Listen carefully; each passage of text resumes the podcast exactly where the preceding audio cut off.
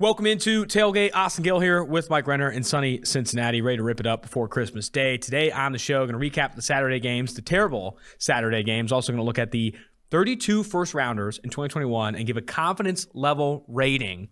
Uh, one being Isaiah Wilson, 10 being Justin Jefferson on how good they are, how worried we are. And then at the back end of the show, I got an interview with DeMarvin Leal, Texas A&M defensive tackle, and Trevor Penning from Northern Iowa. Should be an absolute treat. Let's get it.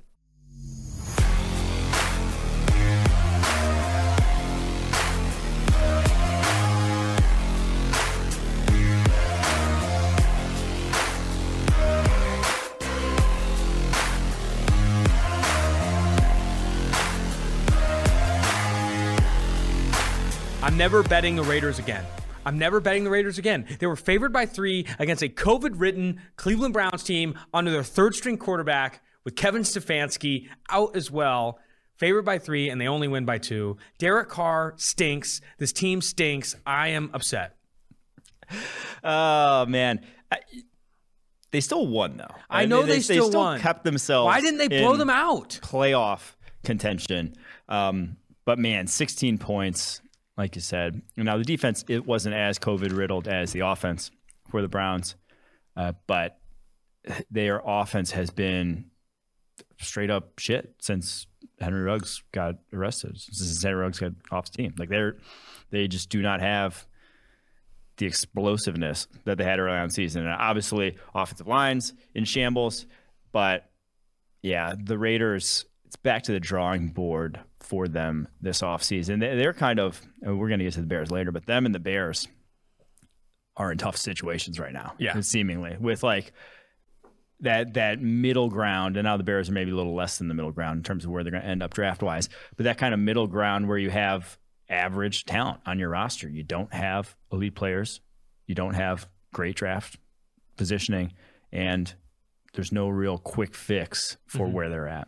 I mean, I want to spend a little time on that because I had a tweet prepped if they lost. It wouldn't have hit since they won. But I, I, I sarcastically wrote, I still feel that the Raiders are in a really good position to win with Derek Carr if they replace the right side of their offensive line, make upgrades at three yep. receiving points, add eight pl- upgrades on starters, and get a new coach and get a new front office. Mm. That's the issue with the Raiders. The Raiders is is Derek Carr is good, but Sounds the supporting like cast has been bad for 20 years. They're entering year 2021 of a rebuild.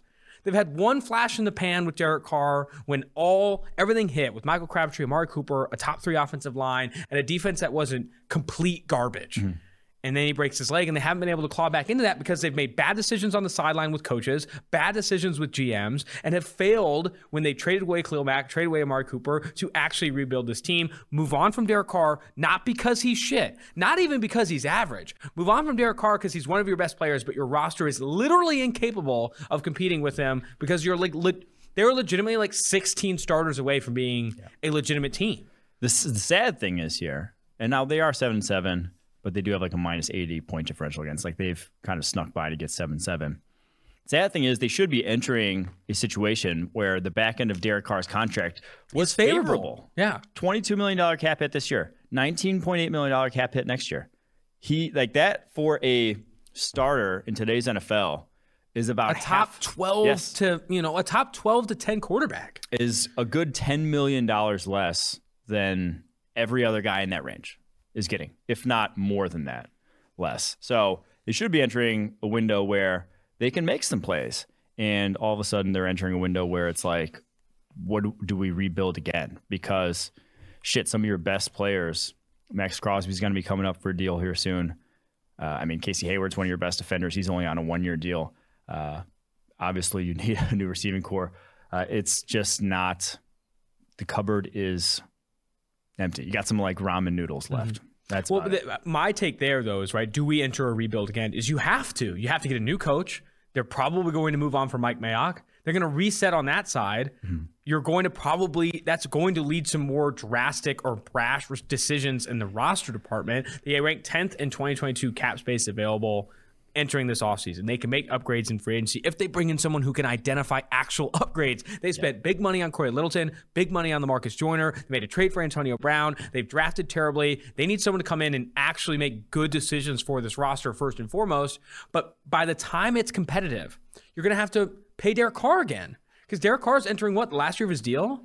And Derek Carr's not going to look for another 19, 20 million dollar cap hit. This guy wants Kirk Cousins money. He's going to go 30, 32, 33. I think he will ask for that money and they'll have to pay him if they want to keep him. And at that point, you re-enter the situation where you don't have a ton of cap space. You can't add upgrades around Derek Carr, and you have to hit on your draft picks. Something they've legitimately proven they can't do. Mm-hmm. I will say though, they still did win this game, and I think the other side of the ball is the one that had a lot more riding, at least for this season, because they had legitimate Super Bowl and AFC North aspirations. The Cleveland Browns did, and they they have a massive uphill climb. I, I would be over. floored. Yeah. yeah, I'd be floored now if they ended up making the playoffs. It's it's brutal in Cleveland right now. That's another team where they have a quarterback, but they're not in this situation right where they've already paid him. Like mm-hmm. the decision on Baker Mayfield is going to be a wild one in the near future for Cleveland. Let's get to the other game as well, which was equally unwatchable. Pretty ugly play on both sides of the ball. Vikings end up winning this game, and they kind of had the comfortable lead the entire time. I think there was some fire Matt Nagy chants in the stands. Um, you heard, uh, I think it was one of the Barstool guys we were talking before Barstool who said, after further review, we suck. Vikings win 17 9. I think great. they were favored by three and a half, or I'm not sure what it closed at actually. Oh, no, favored at seven. It, it closed at seven. Vikings favored by seven. Kirk Cousins doesn't even throw for more, more than 90 yards in this game, and they still find a way to win. Bears offense looked abysmal in this game. Defensively, it was awful.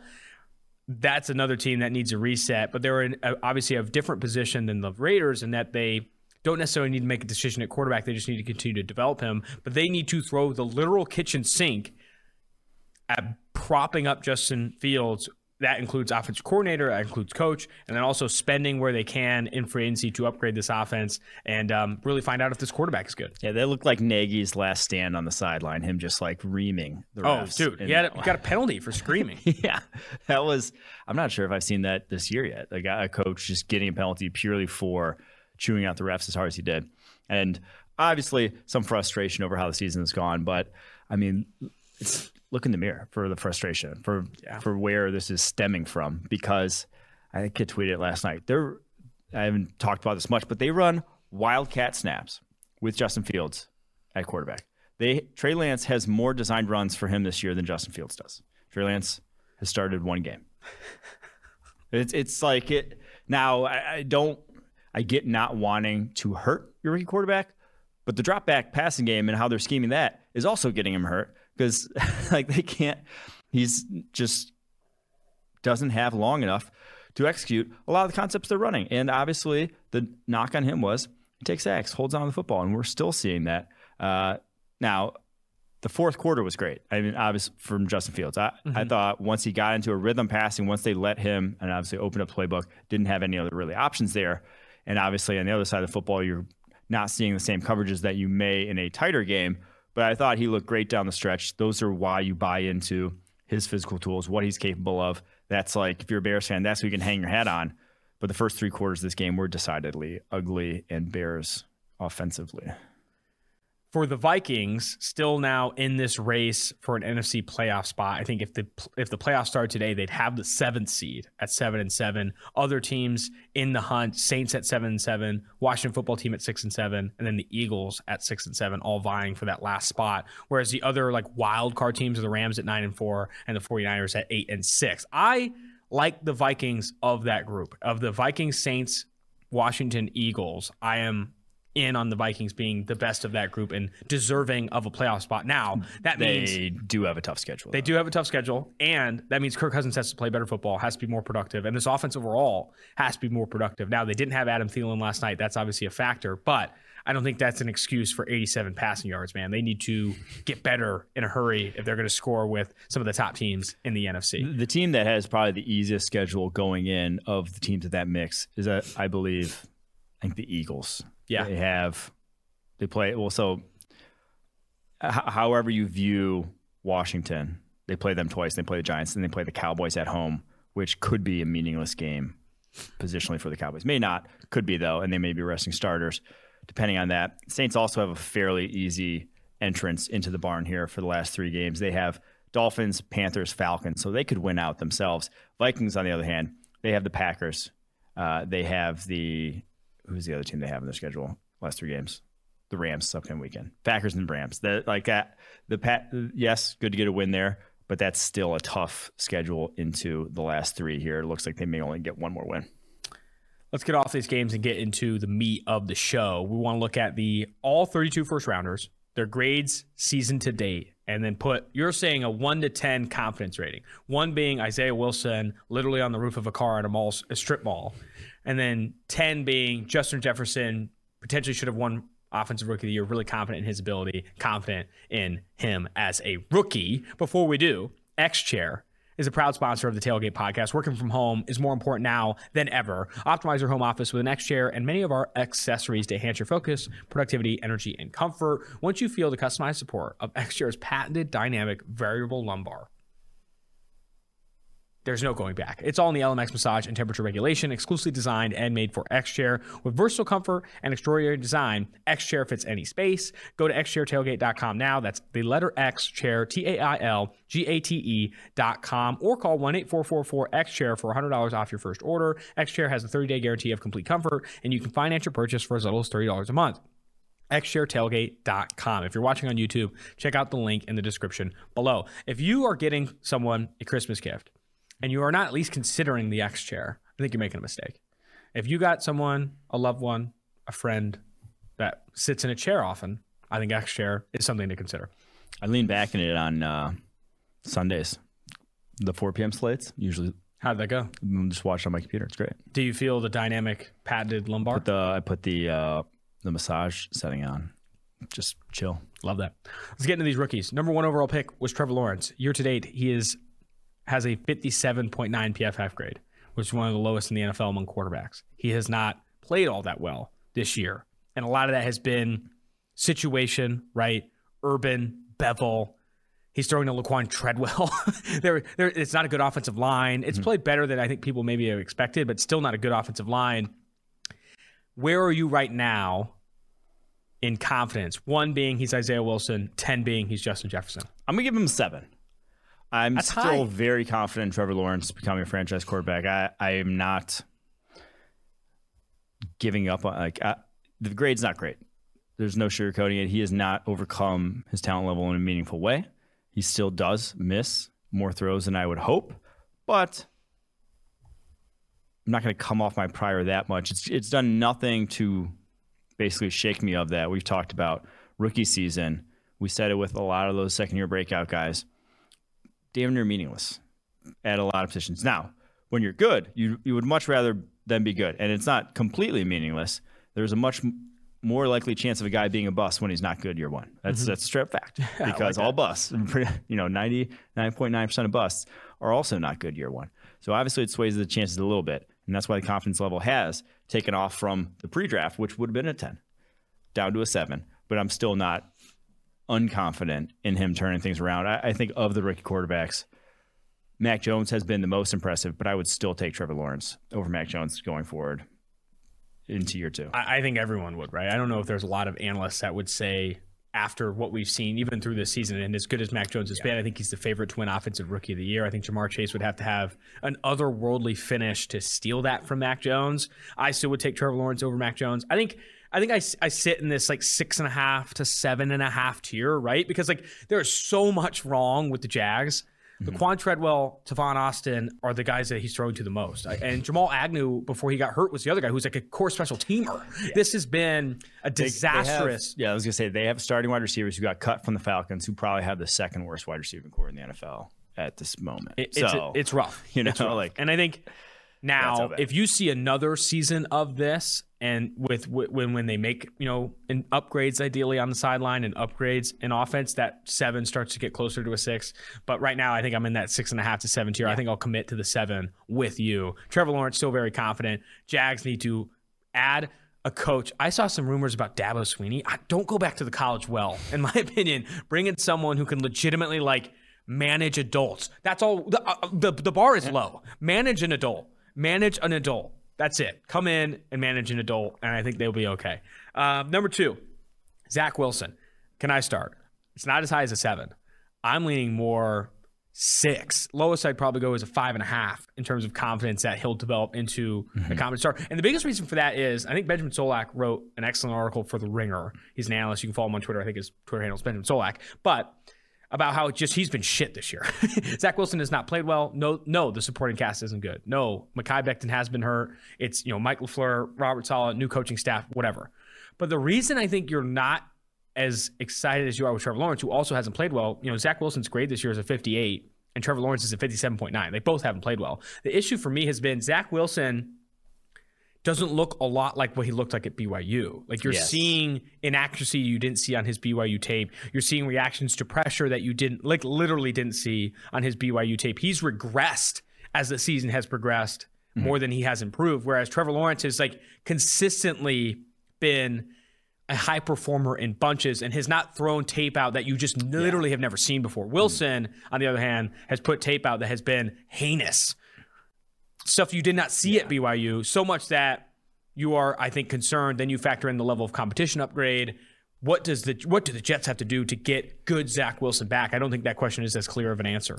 Yeah, so I, I, think there's fewer positives. Is the better best way to describe it with Wilson. There's fewer things. You watch a full game of him, and you're like, oh, that's you know that he does that every time you're an NFL, you're an elite NFL quarterback.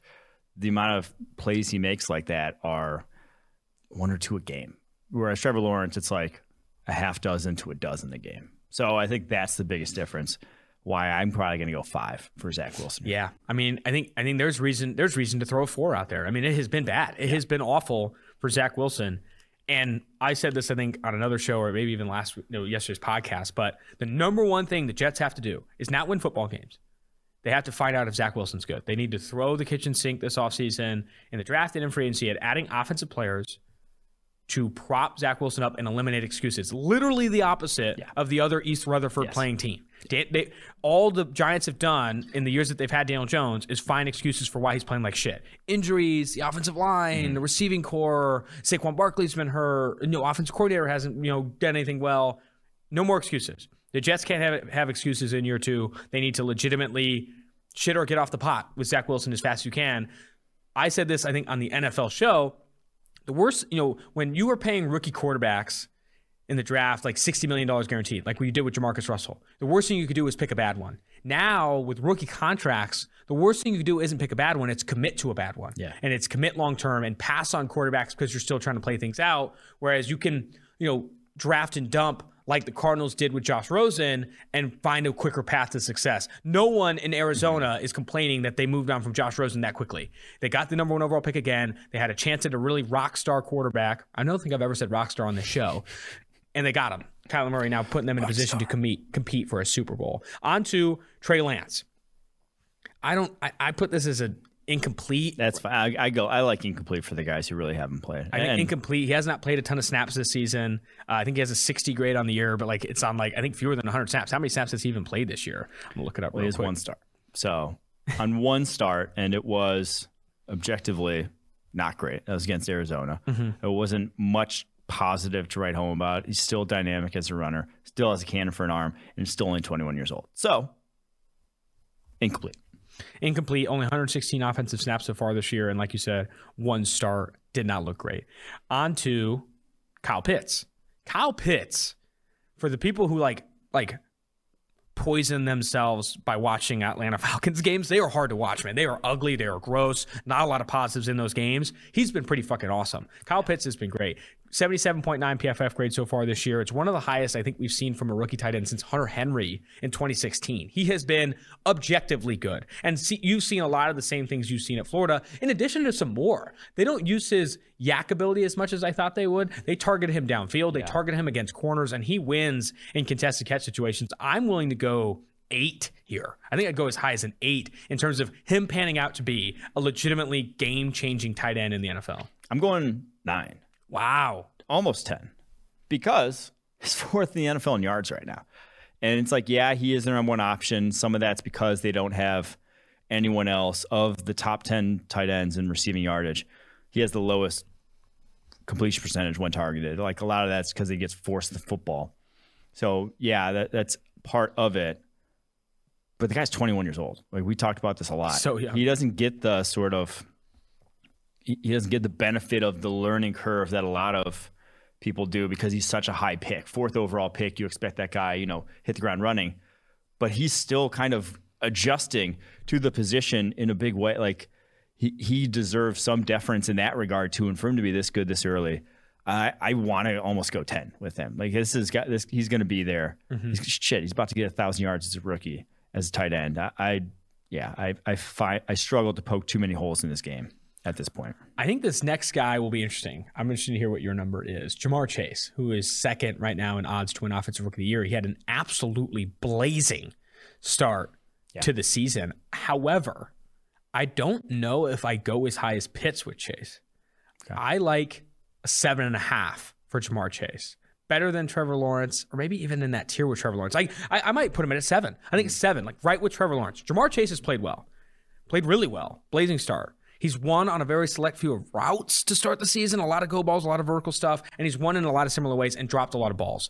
What I want to see, you know, when you compare his game to CeeDee Lamb, compare his game to Justin Jefferson, I want to see more variety and more versatility in how Ja'Marr Chase is winning and more consistency, right? Like he has mm-hmm. been somewhat of a boomer bust receiver for the Bengals. He either gets open deep and catches a long touchdown or he ends up with three yards like he did this past week. That concerns me a bit. I still have confidence in him panning out. I still similar in that Trevor Lawrence tier. I think I'm going to commit to a seven with Ja'Marr Chase. I'm going to go nine. He's already over a thousand yards. To me, his rookie season is a lot like Amari Cooper's rookie season, where it's like there's one problem and it's drops. Like it's like inconsistency at catch point, whether it's drops, contested catches. That was Amari Cooper, and oh yeah, it really didn't matter long term. Like he figured that out to a degree. Drops have never really been an issue for him in Dallas since he's gotten there. So, if we're saying what's more predictive, him being able to get open or him dropping football, it's him being able to get open. So I'm going to go nine. I think that's fair. Fine. Fine. A little difference there. Uh, Jalen Waddle. Jalen Waddle has been sick this year. 78.7 PFF grade. Didn't play in week 15 due to injury, but he is winning exactly is how the Miami Dolphins want him to win, and they are leveraging him in that direction. I put him seven, seven and a half as well, maybe even all the way up to an eight. I think I'll go eight with Jalen Waddle and him panning out to be exactly the role that Miami want, drafted him to be. He is going to be their Tyreek Hill, Kadarius Toney type that you can get him the ball at any area of the field within 10 yards, down 10 yards, and he's going to win um, after the catch and before the catch. Here we go. First one, 10. 10. Jalen Waddle's getting a 10 confidence level for me. I haven't watched him closely. He is up there with like top 15 wide receivers right in the NFL. That guy gets Wow. open elite level. Ball skills are there. He's 12 of 16 in contested catches this year. Incredible like in is- contested catch situations this year. he has been everything. And the only thing that really hasn't been is the deep area, and a lot of that's the offense and Tua. So, yeah, Jalen Waddle, and, and that's like his most dangerous thing and hasn't even been tapped into. So, Jalen Waddle, yeah, I'm going 10. I'm very confident in him. I love that. 10. Top 15 receiver in the NFL. there's Put it gonna be a few quote 10s. graphic. Put it on a quote graphic. Well, this next one I think is a 10. Penei Sewell. Penei Sewell has been fucking phenomenal this year. And you know, people talked about the slow start, couldn't play right tackle, couldn't play left tackle, allowed some sacks in the preseason. He has not just been great, mm-hmm. he has improved like every single week. And like if you remove the first four weeks of the season, I think he's like top three in PFF grade among offensive tackles. He has been nothing short of phenomenal. He showed up as a run blocker in a big way. And I think he is another really young player in that Kyle Pitts tier of age that he's only going to get better as he goes. He's not having a Tristan Wirfs like rookie campaign, but it's fucking close. Like Penei Sewell is like tier two in terms of rookie seasons at the offensive tackle position. You should, I feel like a 10, nine and a half at the lowest. Yeah, I'm probably going to go nine, just a touch below, because the pat in terms of pass protection, Wirfs his rookie year 82.8 pass blocking grade. Sewell much better of late, still at 63, 68.3. A lot of that obviously the early season struggle, so I'm not going to hold it against him too much. But yeah, it's between nine and ten. He, he's as advertised, and like you said, only 21 still. on to Jaycee Horn. Not played a lot, started the year well, 67.8 PFF grade, and then obviously had the injury. I think I'd lean more incomplete with him. Yeah, I think wanna give a grade. fair. I mean, Three he's only he's only played 142 snaps, three games. and it was good. A good three games. So honestly, if we're going to lean anywhere, it would be in the positive realm. It would be in the, the eight, seven, eight range. Mm-hmm. But it's just too much. Three games is not enough to really make a sweeping decision off someone, especially when you faced the Jets, the Saints, and the Texans in those three games. I got another 10 next here. Patrick Surtain. Patrick Surtain is a fucking 10. He has been sick. He has been veteran mm-hmm. so far this year. He has been, I think he's had a better season than Trevon Diggs this year. He has not allowed 100 yards in any game this year. That you probably, if you go back and look at every rookie cornerback in PFF history, there were very few that did not allow 100 yards in a single game mm-hmm. their first season. He's only allowed three touchdowns, four interceptions, six passes defense. People aren't throwing at him either. Very low target per coverage snap. He has been phenomenal. I think he's going to develop into one of the league's best at the position. I think he's one of the future stars at cornerback in the NFL. Like he's going to enter this Ramsey, Lattimore, Humphrey tier of young quarterbacks dominating the NFL. I'm not ready to quite go that far, but I will go nine. Okay. Is definitely in that tier, but and because the reason being was because of his he was billed and like his Alabama tape was NFL ready, mm-hmm. and so it's like the other concerns were more physical than, and now it's not saying he doesn't possess enough physical tools, but it's not like, uh, gosh, who was a guy that is also NFL ready? Like Okudah. it's not like Rashawn Slater, who NFL ready, also an elite athlete, playing at elite level, like when we get to him, he's going to be a 10. So Patrick Surtain, I'm just going to go nine. DeVonta Smith. I don't, know if that made any fucking sense. I don't know if it did either. DeVonta Smith, the 10th pick in the draft. Okay. He has been very good this year. Mm-hmm. Very good this year. Um, has, I believe, 701 yards. He's averaging, I think, over two yards per route run. He has been, or no, 1.67 yards per route run, but he has gotten consistently created separation, has not had any issues with drops. I think the, cons- the inconsistency with his game has been some of the accuracy from Jalen Hurts, but also has been not all that great in contested catch situations and getting fed a lot of contested targets. Yeah. Six of 19 in contested catch situations, still creating, if you turn on the tape, a ton of separation, but I think some of his production is quarterback play. I'd lean eight and a half, nine with DeVonta Smith and him developing into exceeding or like at or exceeding expectations. Like people came in, he's going to be a number one receiver. He's yeah. going to be Amari Cooper levels of number one receiver. I think eight and a half, nine is where I'd lean in terms of confidence in him hitting that expectation. Yeah, I think eight. I, I feel good about him. I don't feel like when you watch Chase and when you watch Waddle, you see special special plays. And, and that's not a knock. Like you can be a top, you can Smooth, be an elite, solid. you can be an elite NFL receiver and not wow every you know and not have to have these wow wow reps. But I just think he's very he's a number one type of wide receiver is going to be for a while. But I'm just not sure you're getting you know the next big thing. I, I still feel. I mean, DeVonta Smith's and, production is not as good as what he's been on tape. That's a fact. Yeah, like go okay, back and watch all of his routes, go back and watch all of his targets. You'll see he's consistently creating separation. He's not struggling with press. Like some of those concerns that we had because he's so thin, not showing up. It is showing up a bit in contested catch situations, and you but I don't think you should be concerned at his contested target rate. Like he's creating a ton of separation. Some of these throws are late. Some of these throws are being thrown into contested situations from Jalen Hurts. Pick number 11, Justin Fields, played last night. Oh man, this one's tough. I'm not putting him in the Trevor Lawrence seven tier. Mm-hmm. I am putting Fields in the six and a half to six tier. He's better than Wilson. Wilson's think it's like a five and a half, six. I would give Fields six and a half in terms of developing into a franchise quarterback for the Chicago Bears. He has played well, but the sack to pressure rate or the pressure to sack conversion is tough. The um, I, I, mean, that's been the biggest concern. Him handling a bad supporting cast in Chicago has been up and down, a roller coaster in terms of production, but accuracy has been good, pushing the ball downfield. His athleticism is on par, if not better, than a lot of quarterbacks in the NFL that are, you know, these athletic types. I, I think six and a half is where I sit. I'm going to go seven. I, I I like what I've seen from Fields a lot more than Wilson. I mean, like in terms of just like things that you can hang your hat on this rookie season. And the biggest being is that he has been legitimately dynamic as a runner. And that's just not getting tapped into at all in the Bears offense. That I think is the biggest thing. Is you have an offense that looks nothing like how you would put together an offense for Justin Fields.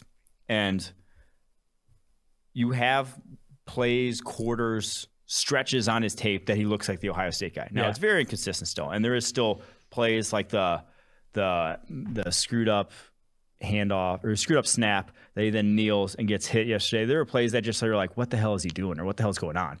That just looked like he's still very much a rookie. But I mean, we didn't see those last year at Ohio State. Like those will get cleaned up. Those don't happen in year four or five. That just, I mean, that never happens. We're like these. That will not be the case at that point in time. So I think those things will get smoothed out. I still feel very confident, and at least the floor of Fields Mm-hmm. being quality NFL, competent NFL starting quarterback. I mean, the offensive line improves. You add to this receiving core and give him a competent offensive play caller, and I think he he ascends. Like Yes. he has the tools that you. I mean, the Zach Wilson conversation I thought was really good. Zach Wilson was expected to do X because you saw X at BYU. Yeah. You haven't seen it. You haven't seen X. You've seen fucking Exactly. Y and and, and and and trash. With Fields, you expected Fields to do X. X being accurate, athletic, and Downfield you know, and able to push the ball downfield. He's done those things only in spurts Yeah. and he still needs to improve against pressure, and he still can't take the bad sacks that he does. I think he leads the NFL in EPA lost on sacks because he takes a shitload of bad sacks. But you know who takes bad sacks? Lamar Jackson, Kyler Murray. These guys that think they can do you know more than what Aaron other quarterbacks can. three years And- ago. huh? Aaron Rodgers like three years ago. True, true. Number 12. I don't know if we got to spend too much time on this one. Micah Parsons, 10. He's third in odds to win Defensive Player of the Year. He's the obvious favorite and will win Defensive Rookie of the Year. He can play linebacker, he can play defensive end. The only concern with Parsons coming out was the off field stuff. That's the only reason, right? Like, did you have other knocks on Parsons? Like, legitimately knocks. So like he had a limited coverage role at Penn State, and it was TBD of how he would translate in that regard.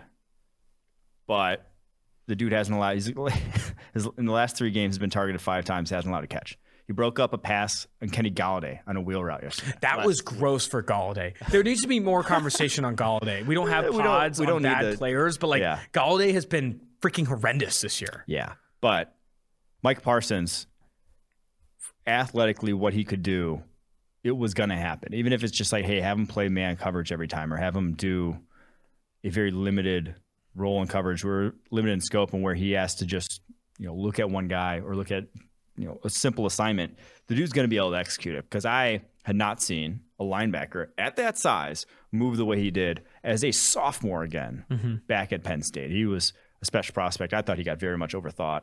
And like I said, the only thing the only thing I had concern wise was the off field. So dropping him to 12 overall. Dude, as long as Micah Parsons doesn't bully a Cowboys teammate, I think he's going to be like an all pro, like a, like a perennial all pro. Like that was the biggest concern we had with him, right? Like some of those, you read I mean, I some of those. I wasn't worried about him bullying team. I didn't think it was anything that was going to happen at the NFL level. It was just that was something. the decision making of that, Yeah. right? Like it's like if you made those decisions in college, where does that show up in the NFL? More bad decisions. Maybe it's not literally going from bullying people at Penn State to bullying kids at the NFL, but it is like still that like wear and tear of that. But anyway, Rashawn The wear and tear. the wear and tear. Pick number thirteen. Chargers grab Rashawn Slater. It's like ironic considering what the allegations were, but continue. Nine and a half, ten for Rashawn Slater. I mean, he's in 10 that he's in that Sewell tier for me. Yeah, 10 for Rashawn Slater. He's Pro Bowl left tackle already, if not in the All Pro conversation. Not first team All Pro, obviously, because Trent Williams exists, but in the conversation, probably second team. He might get my vote for left tackle second team because he's been healthy all year. Besides this past week when he got COVID, yeah, he is as advertised. 79.9 pass blocking grade this season. Been that's like I said, Wirfs was just over that last year, but not a lot of guys have played at worst level, so I'm very confident. NFL getting lucky with some tackle talent here. Slater, Sewell, Wirfs. I mean, It's a Becton when rare, healthy. rare couple years here, for sure. And then this upcoming class is also good. Like this tackle class is also good. Ikem Ekwonu, Evan Neal. There's a lot of freaks at that position entering the NFL right now. Pick 14, Alijah Vera Tucker. Vera Tucker has had some really, really impressive plays as a mm-hmm. run blocker this year for the Giants. I mean, not Giants, for the Jets. There have been concerns in pass protection more than there have been as a as a run blocker. Mm. And I still feel that the expectations for Alijah Vera Tucker were we're going to draft him and we don't have to draft a guard for 15 years. Like that was what everyone talked about. Safe, high floor, productive player. It's going to happen.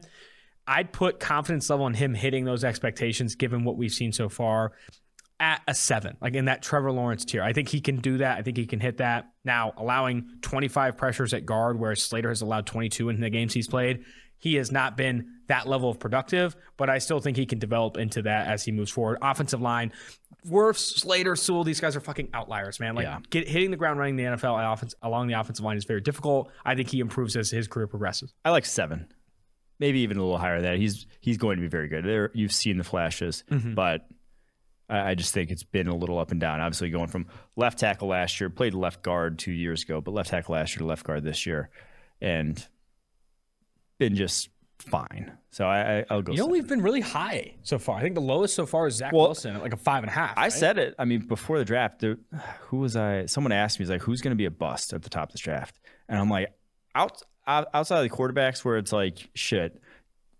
Good luck trying to predict who's going to be a bust and who's not. The position players at the top of the draft were elite. Yeah. Like it was a blue chip class at the top. I didn't think any of those guys were going to be a bust. And shit, I don't think any of them are still. Yeah. We're 14 picks in. I don't think any guy that I'm worried about. Wilson would be the worst, right? I mean, But Wilson. I'm saying position players, yeah, Oh, okay. quarterbacks. But the position players, there's not a single guy we're below seven on right now. 15, Mac Jones. 81.5 PFF grade so far this year. Might finish the season with the highest rookie PFF grade we've ever handed to a quarterback in since 2006. He has been phenomenal. And in terms of, I always go back to expectations, right? What were his expectations going in? To come in, operate the offense, be extremely accurate. He doesn't have the arm talent that these other guys have, but he can be on time, the accuracy, the mm-hmm. timing, all that stuff. And he has fucking hit the nail on the damn head. Now, is he he still has shown he doesn't have this like Fields Lawrence like ceiling. Like he's shown that he doesn't have that. However, what he does have is still very damn good and winnable in the NFL. I think he's at a nine, nine and a half in terms of what people expected from him and where he's hitting. Yeah, I think nine's fair. And now it's like even if you're getting this guy for the rest of his career, that's a starter. Yeah, like it's a hundred percent. you know, It's a high end starter. Yeah. It's a top twelve, top ten starter. It's like a slightly better version right now of Teddy Bridgewater is what I think you're getting out of Mac Jones play wise, and that's again the starter in the NFL. 'cause Teddy Bridgewater's been a fucking starter for forever. That if you're getting that as a rookie, which you didn't really get that from Teddy Bridgewater's rookie, that's a good thing. Uh, that bodes well for your future. So 11th highest, or excuse me, ninth highest graded pass, ninth best passing grade in the NFL right now. I wouldn't call him probably a top 10 quarterback right now, Mm-hmm. but even if I'm trying to think, like even if your ceiling's Kirk Cousins, uh, which was kind of the guy I kept going to back to with him throughout the draft process, that's still, like I said, a nine. He plays like this throughout his rookie contract. He will be consistently competing for a Super Bowl. Yes. That's a fact. Now, the issue, not the issue, but like the the challenge, the challenge, the opportunity the Patriots will have to be more positive about it will be how do you win with Mac Jones when you pay him 35 mil? You know, how do you Well- win with Kirk Cousins when you pay him 30, 35 mil? To build a roster around a guy that is limited, everyone would say Mac Jones is limited. To, to build a roster around a guy that's limited and paid a shitload of money is difficult. We've seen that with every team trying to compete for a Super Bowl right now. Derek Carr, Kirk Cousins, these guys that have, you know, that fringe top 12 to top 8 quarterback but don't have the money to spend big now. The Patriots have the money to spend big now and they will continue to do so. At, with Mac Jones on this rookie contract, the challenge will be when he comes off that rookie contract. Pick 16, Zaven Collins. I think this conversation will be interesting. He has, in my opinion, shown a lot of what we saw at Tulsa.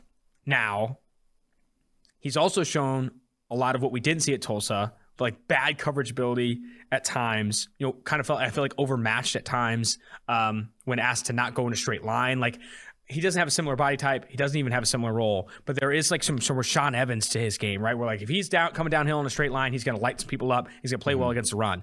When you ask him to turn his back to the line of scrimmage and, and, and rotate around in coverage, it hasn't looked all that pretty. In terms of him turning into a competent starter at linebacker, which I think what they're looking for at 16, a guy that can have high end plays. I maybe consider him a six and a half, seven um, in that in that tier right there. Yeah, I would probably go a six. I just the fact that he's not cracking the starting lineup after basically being told that he was going to. And again, at 16 overall, we were a little bit lower on him in the draft process. He was later on 20s for us. Some of that's the position value of linebacker. Some of that's just like a six foot four, 260 pound linebacker is a difficult ask Yeah. in today's NFL.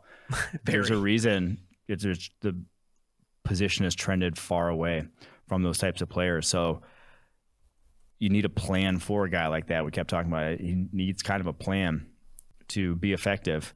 And obviously, that's not been necessarily the case with him this season with Cardinals being a backup. You're not going to scheme a situation for a backup, but I, yeah, I'll probably say six just because not cracking the starting lineup. But obviously, Jordan Hicks is a fine linebacker, so no real shame there. On to 17. This is probably where the conversation starts to skew more negative. Yeah. Alex Leatherwood, Raiders first round pick out of Alabama, drafted to play tackle, now trying to carve out a role along at guard, right guard specifically, alongside a failed tackle project in Brandon Parker. You go ahead and start with this one. Whew. Um, this is gonna be the first low one. It's gonna be the first below five one, mm-hmm. and it's not saying that it's over. Over. Remember, Wilson is one. Wilson's a one, so we're not going that low. That would be ridiculous. I don't even think there's a two in this first round. But we're going three. Yeah, yeah we're gonna go three for him just because that's about as low as you'll see at the position starting in the NFL. Like to even start a career off, he is the lowest graded starting guard. He's lower. Er, he's lower than even Jalen Mayfield, who was drafted in the third round, and now he's playing a position that he did not play last year. Is jostled between two positions, but it's just been very, very ugly. So three, but three is basically just like throw the rookie year out altogether. Yeah, he needs to anything lower than a reset. Yeah. So I I'm leaning three and bordering on. I mean, the the highest you'd go for Leatherwood, in my opinion, is three and a half. Like, there's not nothing from this season that you could take away and say, man, we can build off of this. Like the only thing that's been that he's played and he's mm-hmm. added that experience. And with offensive linemen specifically, threes are borderline expected. Like fours are borderline expected, right? Like yeah. coming in and being a Sewell or being a Wirfs is not easy. And and especially for a guy that's not even playing the position he played last year. Now, some people projected him as a guard. I know Dane Brugler projected him as a guard, and he's kicked inside there. And people expected in my I, people had to have expected him to play better at guard, right? And mm-hmm. it still hasn't been good. Among every rookie guard that's been drafted since 2006, his PFF grade ranks the fourth lowest. That's 115 of 118 it has been as bad as it gets for the guard position among rookies. You need to burn the tape and find someone who can actually develop him into a competent starter. Or he looks like this in year two, that number drops like a two, one and a half, and Alex Leatherwood is not your future then starting are, guard. Yeah. All right. 18, Jaelan Phillips. We haven't had a lot of conversation on this show on Jaelan Phillips. What has been your opinion of his play? You've seen flashes. I mean, the Carolina game, I, thought was exceptional. Now he's going up against backup tackles in that one.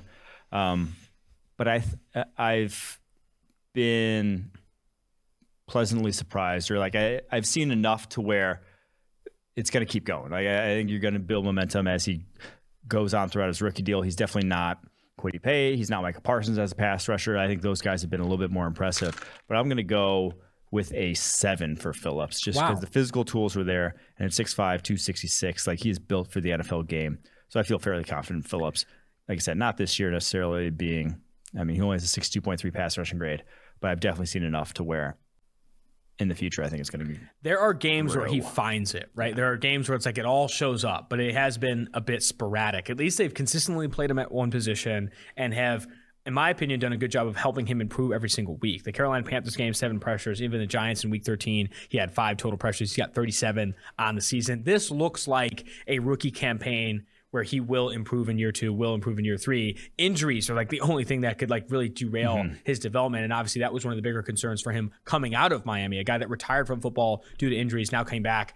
Um, he's a guy that you'd expect to be better in year two and year three. I still don't know if I'd go seven knowing that we kind of set this bar with Trevor Lawrence at a seven, I think I'd probably lean six and a half. Six and a half, six would probably be the lowest I'd go with Jaelan Phillips.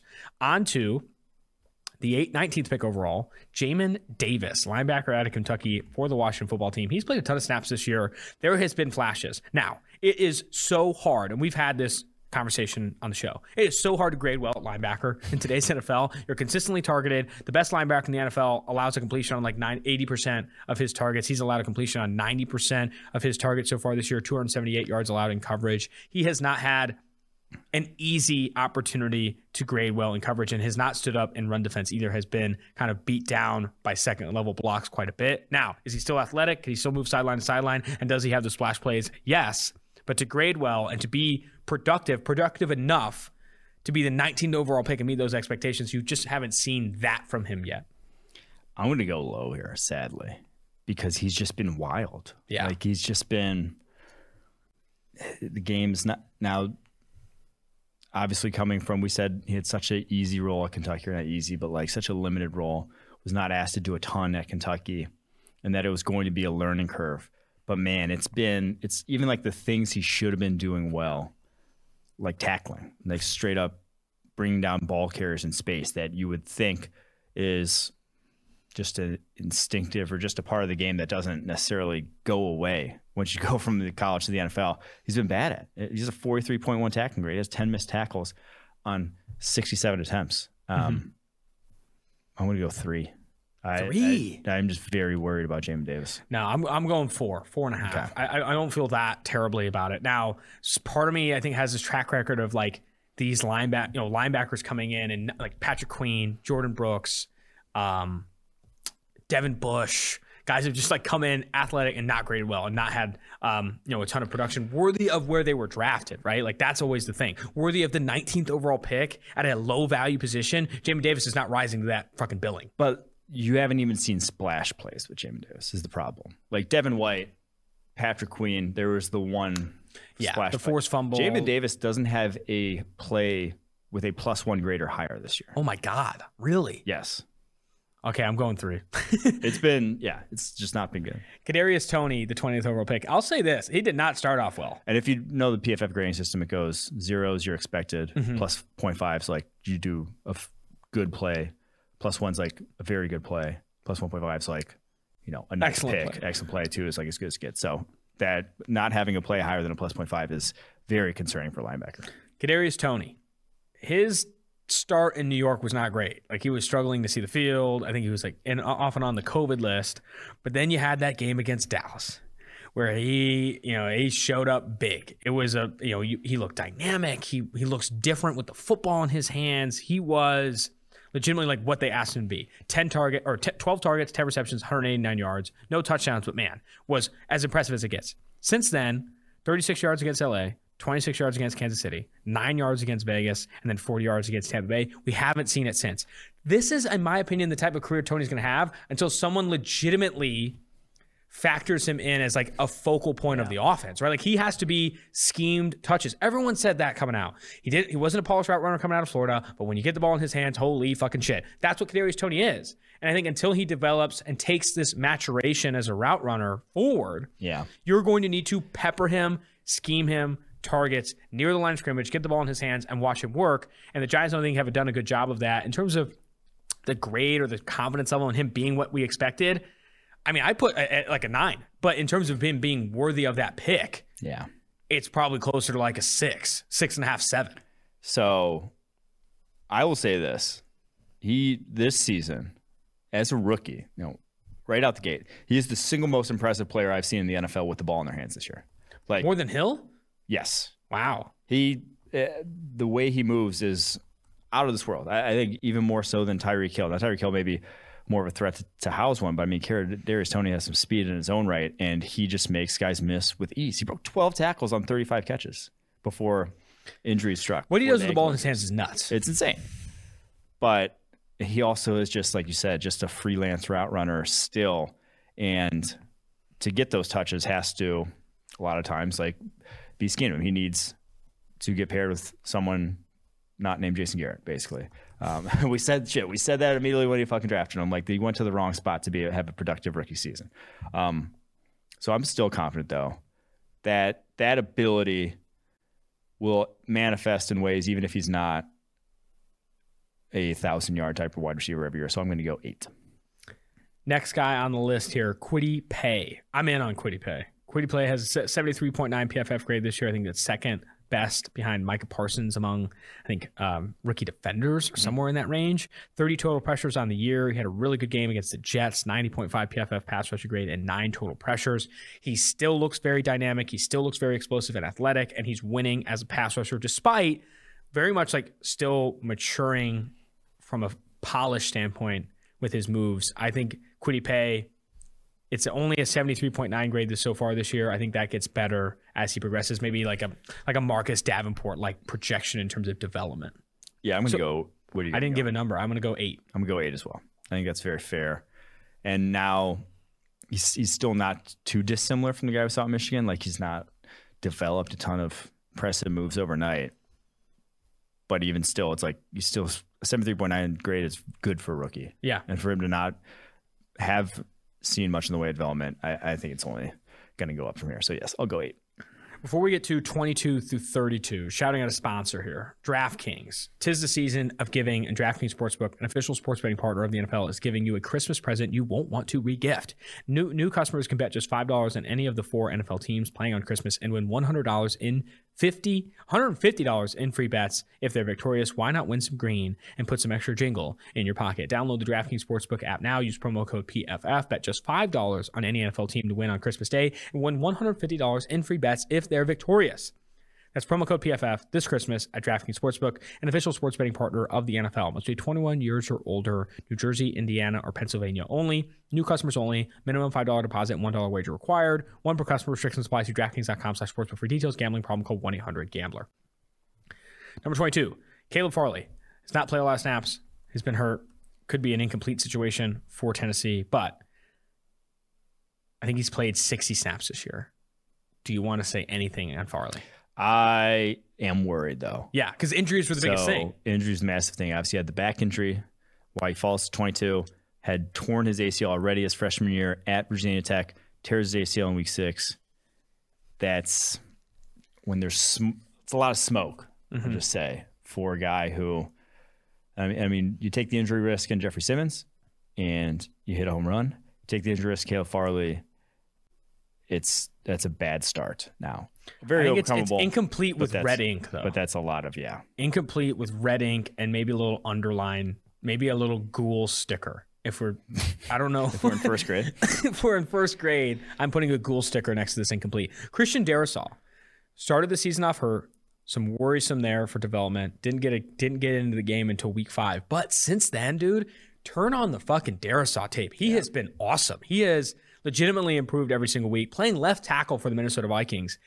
Last night, 91.6 run blocking grade, 81.3 PFF grade, highest of his career. Darrisaw is legit, dude. I am big on Darrisaw, not putting him into that Sewell Slater tier, but man, they got a slam dunk, I think, at this draft spot, right? 23, they traded back and still got a competent, what I, looks like to be a starter at left tackle. I think eight and a half is a good position to put Darrisaw in. I like eight. I still do think pass protection wise, work in progress. That was to be expected considering what he did at Virginia Tech. It was like a super RPO heavy offense. He was not tested a ton, not a ton of drop back passing concepts in that offense. Much more now in Minnesota. And, and you saw it. Like he allowed a couple sacks to Robert Quinn yesterday. Robert Quinn's a difficult ask for even, I mean, shit, he ate Elgton Jenkins lunch earlier this year. He's a unique edge rusher in the matchups and how he wins bending the edge at his size. So I'm not going to dig him too much, but like you said, the run blocking, the games against like Carolina where he shuts guys out have been impressive. There's there's enough there that I'm excited about what is what he's done so far this rookie season. I'm big on Darrisaw. I liked him coming out. I think he's met expectations, if not exceeded expectations, especially coming back from an injury, right? Like not given the opportunity Yeah. Preseason to really work through a lot of these kinks. He's he stepped up in a big way for Minnesota. Number 24. This one I'm going to take twofold. Najee Harris, running back for Pittsburgh. Confidence level in him meeting slash exceeding pre-draft expectations. Eight, nine. Confidence level in him, confidence level in him being valuable in this pick is like Isaiah Wilson one, one and a half. Like did I expect Najee Harris to come in and get this many touches and break the, as many tackles as he has and gain this many yards of contact? Yes, and it hasn't been that great in terms of my preseason expectations. But in ter- but it and in terms of actually being like a valuable pick in this spot, it's like two, maybe one and a half. Like he is not going to be. He's going to be a starting running back for the Steelers for as long as they have him. That's a mm-hmm. fact. He's he's he's good. He's a good running back. But the problem is, is at 24, like they are not going to get the value of this pick, dude. Not at all compared to some of the other positions they could have targeted. I mean, Rashod Bateman's picked a couple picks later, and I would have rather had Rashod Bateman. Um, I would have rather had a lot of other players that were drafted. later. I'm honestly a little worried, even just about him being productive NFL player. Like as like you said, the value proposition as running back for a first rounder, he, he looks slow. I mean, Najee look slow. Harris, in terms of the echelon of NFL running backs, is in the bottom five to ten starters in terms of actual juice and speed. Mm-hmm. And now I thought, I think Javonte, I feel like Javonte Williams looks slower than I remembered at North Carolina this year for the Broncos, but he's bringing tackles still on elite level. Najee Harris is not quite doing that. And yes, he doesn't have the offensive line from him, whatever. But there have been plays that have been well blocked, and he doesn't have a carry longer than 23 yards all season long. Yeah, he's it's- just not a home run hitter. And so, 3.5 yards per carry, like it, he's good in the passing game, can make, make one man miss in space, but he just is lacking the juice that I would want from.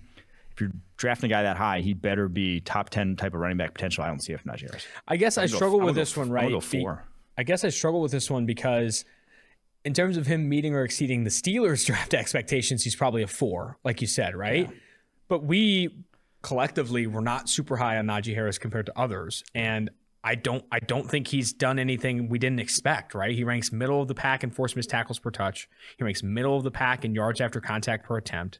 That's kind of where we saw him going. Like we did not expect Najee Harris to be a better running back than Javonte Williams. Yeah. Where did you end up having Najee Harris on the board at the end? In like the 70s or something. So- I, I don't I mean he has been a 70s level running back, especially with the workload that he's gotten. He has been like more impressive as a pass catcher mm-hmm. than like I think people give him credit for. He's forced a ton of missed tackles. I think he leads all running backs in forced missed tackles on receptions, but still, meeting the value, this has been a disaster. So the thing is, like, yeah, he kind of forces missed tackles the way I'm not putting this on him. Don't freak. But the way Trent Richardson, like Trent Richardson Oh, was the lead at breaking tackles. It's over. he was, but he broke tackles at a standstill a lot of times.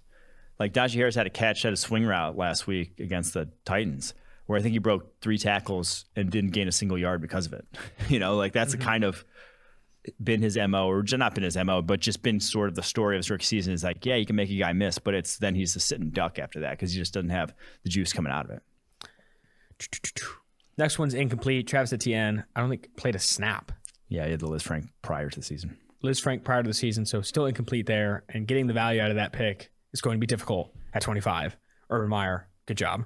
26, Greg Newsome, Cleveland Browns. He has been solid this year. Yeah, I'm gonna go. This is gonna be a high one for me. High one for you. I think he's been really good. I have not admittedly watched a ton of his all 22. I think early in the season. I did, but um, I guess give your take on Greg I'm gonna go nine. Greg Newsome's right up there with Patrick Surtain from what I've seen from his Really? season. Yeah, I he's been that good. Doesn't have the pick numbers, but I think he's been just as sticky. And dude's only 21 years old. Turned 21 after the draft. He was 20 when he was drafted. Um, I've really liked what I've seen from him. 68.9 coverage grade so far this season. Seven PBUs. Now he's getting banged up a little bit. Had a concussion, I believe, is why he hasn't been out the past few weeks. Had was it ankle earlier in the season, but I think he still played great football. I am nine on Greg Newsome. I'm going incomplete because I have not watched enough of his film. I think go. I'm going to hand up, say I need to watch more Greg Newsome. I've seen the splash plays, but I need to watch more Greg Newsome.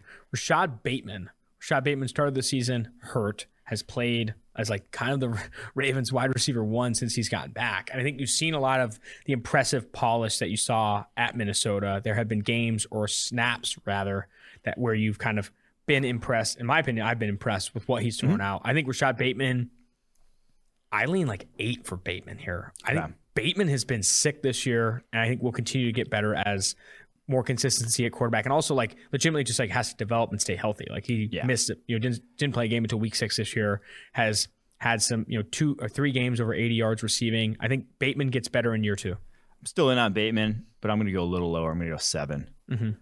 Obviously, that offense is just a difficult one to put up a ton of big numbers in.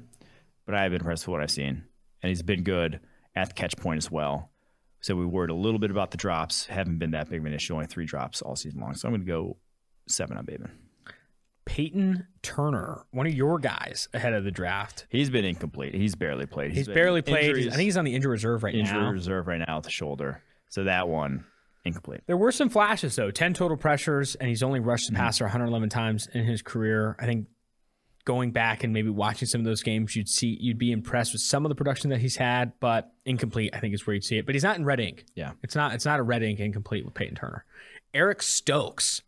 He's kind of had a roller coaster of a season, man. I have seen a lot of Eric Stokes tape, and he's played a lot this year, and he's been leaned on a lot this year. Has an impressive coverage grade for a rookie cornerback at 67.0. He's been a lot better than probably our preseason expectations. I wouldn't put him in that Surtain tier, or I guess your Newsome No, tier, but I mean six and a half, seven. I think anything lower than six and a half, you're being kind of an asshole. Yeah, I think of all the sort of guys you didn't like the Stokes I was gonna say of all the guys I was low on the first round, this has been the one that I've been the most pleasantly surprised by.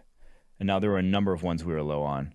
in the first round. But like I said, this one, I just didn't see Stokes necessarily excelling in this defense. And now there's been some negatives, and, and I don't think he's ever going to be sticky, shut down. That he didn't have, he's not that kind of guy. But he has incredible makeup speed, and that has played on multiple occasions, saved him on multiple occasions, and that's uh, something that just that's why teams draft guys like that because that doesn't go away. Yeah, you he's going to run a four three for the next five six years at least, and you know, barring catastrophic injury. So I've been impressed with him.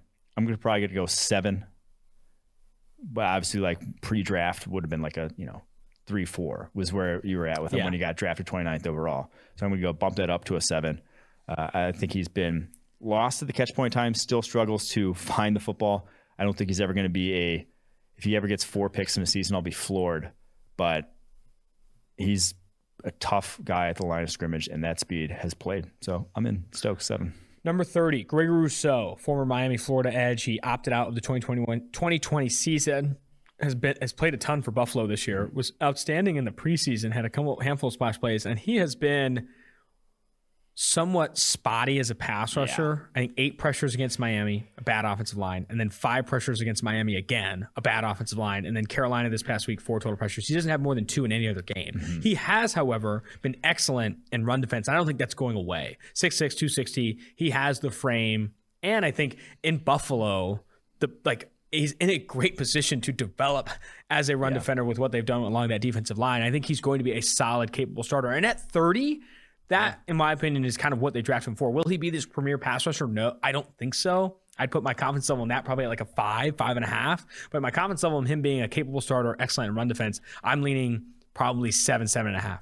Yeah. So of his 23 pressures, over or 25 pressures on the season, over half of them came against Miami. Two games. That's rough. So he, he really doesn't have pass rushing moves mm-hmm. still. Like he's kind of just collapsed the pocket. Big and long. He's yeah, just big, long long, collapsed pocket. And that's a good starting point. And obviously that's translated to the run. So I'm going to go six here Okay. because that's worrisome in terms of, Being a first rounder. Right? yeah, so like first rounder, a good run defender is not, you know, it's better than an alternative, a guy who sucks completely, but that's not why you draft a guy at 30 overall is to be a good run defender. So I'm just going to go six. Still think he could and has all has the tools to, but I'm just a little hesitant to put him in the, you know, Kwity Paye here. 31, Odafe Oweh, formerly Jayson Oweh. But he has been flashy, and I think you've seen the, you know, you compare him to Rousseau. You've seen some of the pass rush, you know, pass rush wins, right? He had a, a streak of games in weeks 10, 11, and 12, five pressures, five pressures, six pressures. Hasn't had that same level of success of late. I think that's what he's kind of going to be. That's kind of what I expected of him as a pass rusher in year one to be really exciting, really dynamic, and really you know um, making a difference as a pass rusher in some games, but against better tackles with just kind of a one trick pony with the speed and stuff, maybe being limited. I see him getting better in year two. I like him a lot. Seven, seven and a half for me. Yeah, I'm to go seven. He's still not quite as physically like imposing as he should be. Like he's still kind of not doesn't have that attacking mindset. Like you look at two freak athletes at Penn State, Micah Parsons and Radafe Oweh, night and day on completely different ends of the spectrum in terms of just like how they attack a block. So I still see that hesitancy, but the dude is a freak, certified. 42 pressures on the season. I, I'm going to go seven for Radafe Oweh. Seven for Seven Adafe. Oh, I like it. Seven, seven and a half. I, li- I like that. I think that's where I'm leaning as well. Joe Tryon Shoyinka will close out this segment here. He has been. I, I think uh, initially you see the preseason, you're like, holy shit, this guy's a monster. But I, I think maybe some overreaction there to just like how physically gifted he is 605 262 uber athletic did not play in 2020 and has looked like a different player compared to his 2019 tape now i still think there's a lot of rust being knocked off he's also played kind of in an he plays like an interesting role a little bit of a rotational role He's, there the, hasn't been their able to sub package rusher. yeah, hasn't been able to find like a legitimate rhythm there. I'm not putting him as high as I thought I was going to probably in the preseason. Yes. I like him at like a six and a half, six. yeah, I like that call. The preseason set expectations very high. Because he looked And- awesome in the preseason. And the thing was, this kind of in retrospect, looking back, you remember that whole Bruce Arians talking about, you know, He's he beating doesn't Chris need. He were basically saying like he doesn't need any more pass rushing moves or whatever. And it's like watching his tape kind of needs more pass Yeah, rushing moves. he really does. But you still see special explosiveness for a guy with his size and his length. So I'm going to go seven for him. Seven. Okay. Yeah. Okay. I like that.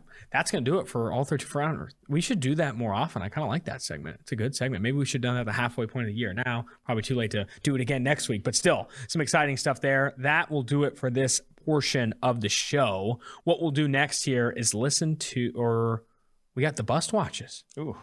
Watch Wednesdays. Bust watch, bust watch, wash watch, and whiff watch. And then we'll get to the interviews with DeMarvin Leal and Trevor Penning. Bust watch.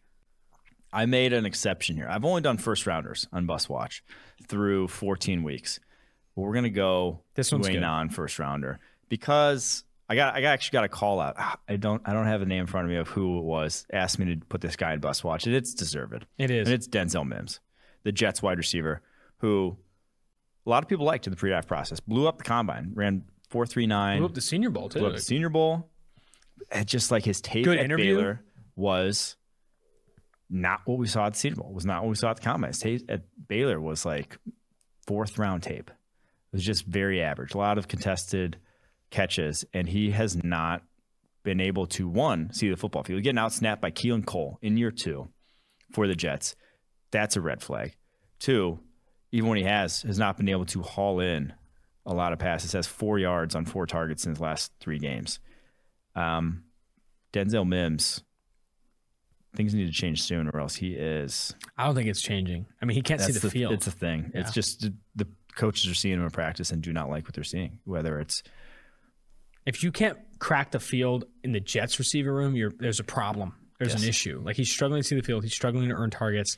I mean, he's run more than 15 routes in each of the last three weeks, and he has four targets and one reception for four yards. It's a disaster. It's a disaster for Denzel Mims right now. I don't know if it's coming back. Um, you hate to see it because his Senior Bowl and his comment was awesome. We had him on this podcast. I thought he was super engaging interview. I think he's a smart dude. I don't know what the fuck's going on in practice though. It just has not worked out for Denzel Mims. Other bust watch. I like this call out by you. I don't think he gets in because he doesn't have the star power, but I'm a huge fan of this bust watch. Devin McCourty, the safety for the New England Patriots, had another pick on Thursday night. Is why I threw him on bus watch. His 31st of his career to break a tie with Earl Thomas to go ahead of him for in terms of just career picks.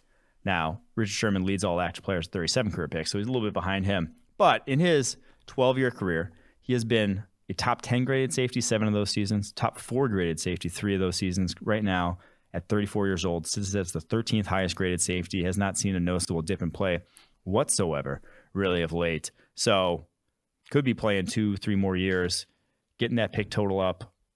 Would that put him, if he plays three more productive years at this sort of level, would that put him in the Hall of Fame conversation? Because he's won three rings too, and had some. I don't think it will, Big. man. I don't. I don't think it will. I just don't think he has the star power. That's right? true. Like I don't think he does. Not a lot of guys in New England. It's weird because like I feel like mid two thousands New England. You know when it was Richard Seymour, Mm-hmm. um, Ty Law. Bruschi. Those were like you knew everyone in their defense. Mm-hmm. Past decade, it's been Brady, Edelman, Belichick. Like you, the defensive guys have not gotten the shine, whether it's Hightower or McCourty. Devin McCourty, the mainstay. I mean, Stephon Gilmore has legitimate was legitimately like I a guess big Gilmore piece of that. But so Patrick Yeah. Chung. I, I would say the thing is, there's not a lot of safeties from this era. Earl Thomas might be it that are going to be end up being in the Hall of Fame. So it's an interesting Derwin. conversation. I'm saying like past of when McCourty played. So it's an interesting conversation. I would lean probably not as well, but he has been damn He's been sick though. Yeah, I think he's an underrated and, career. And what people, well, I don't want to say people forget. Fuck, you probably remember. But he started his career at cornerback. He was drafted as cornerback, had seven picks his rookie year at cornerback, and then got switched by Bill Belichick. Like he, yeah, I'd be pissed if I was Devin McCourty. If I was playing balling out at cornerback, Bill Belichick galaxy braining him so he can pay him less just to play safety. Incredible move by Bill. Still two steps ahead of all of us. No, I'm kidding. It's probably not why, but he was very good at cornerback. what about when Bill drafted that Stanford safety, Jordan? I can't remember his name, but everyone he drafted him like at the top of the second round, and like everyone's like two steps ahead. No one saw this guy in the second round, but fucking Bill. like I didn't even play. I It was the what- Illinois safety. It was the Illinois safety. Was back it? yeah, it was. It was like Tavon Wilson, maybe. no, I think it was a, a, a Stanford safety. Was it not? I'm looking at the Patriots draft history now. It'll be short lived. It's Tavon Wilson, Is it really? second round, 2012. Jordan Richards, 2015, second that's round out of Stanford. that guy was butt cheeks. And everyone's like, he drafted Malcolm Brown, then Jordan Richards at pick 32 and 64. And I was like, oh my God, he's, he's Okay, ahead of the game. Richards. Malcolm Brown, run stuffer out of Texas, get him. And Jordan Richards, no one really saw this guy as a second rounder, but Bill Belichick knows. Both those guys didn't even like last their rookie contracts in New England. But Tavon Wilson was the one out of Illinois where everyone's just like, who? When he got picked, he was 48th overall. And then he ends up like, he played less than 700 snaps his entire league. Dude, I love the Patriots draft history. Cyrus Jones at 60, Derek Rivers and uh, at 83 was their first pick of 2017. The Sony Michel in the first round. Everyone's like, Bill Belichick, two, two steps ahead. You don't think you can draft running backs in the first round? Just did it. You think you're smarter than Bill Belichick? Sony Michel is trash. Joejuan Williams in the second round. N'Keal Harry. It's all fucking cheeks. I mean, he has not been a good drafter or evaluator of talent. He's a good developer of talent. That's what like Belichick can take bad players and turn them into like like starters ish. But like, I don't think he's ever. I mean, I'm not saying Bill Belichick's bad. I, I'm sitting here with a fucking mustache and a Nike hoodie. I'm like, Bill Belichick can't evaluate talent. But, But I mean, relative to the rest not of the have rest- a good track record. Relative to the rest of the NFL, not even just like, we're not saying to us. Yeah. We're saying relative to the rest of the NFL. Yeah. He has not been impressive in that regard. I do feel like it's good to be self aware on some of that stuff though, because sometimes we get on these shows and like you got to go for that or you got to come down with that. I mean, it's like relative to the NFL, relative to Yes, other that's what we're saying. Yeah. I mean, we're not saying that we would go in there and do better. I would. I would love to go in there and try. I would, but I would definitely light up any corner. I would t- put Jordan Richards in front of me right now and fucking sauce his ass in the red zone. No, um, I am a good red zone threat though. I will say I didn't drop a single pass in our flag league this year. Just saying. I'm saying. I'm just saying. I got hands of steel, or is that a good thing? I don't know. Well, washed watch. This guy's been washed for like four years. It's an interesting washed watch. I did it because Tom it on the Brady, broadcast or what, what a crazy call out. Tom Brady after one game, you're calling him washed. no, it's David Johnson because he turned 30. He hit the vaunted 30 year old Uh, number this past week. It's over. so the Texans running back, who was a, a key cog to the Texans rebuild and why they they wanted so badly that they gave away DeAndre Hopkins, has now hit 30. He's averaging 3.2 yards per carry this season.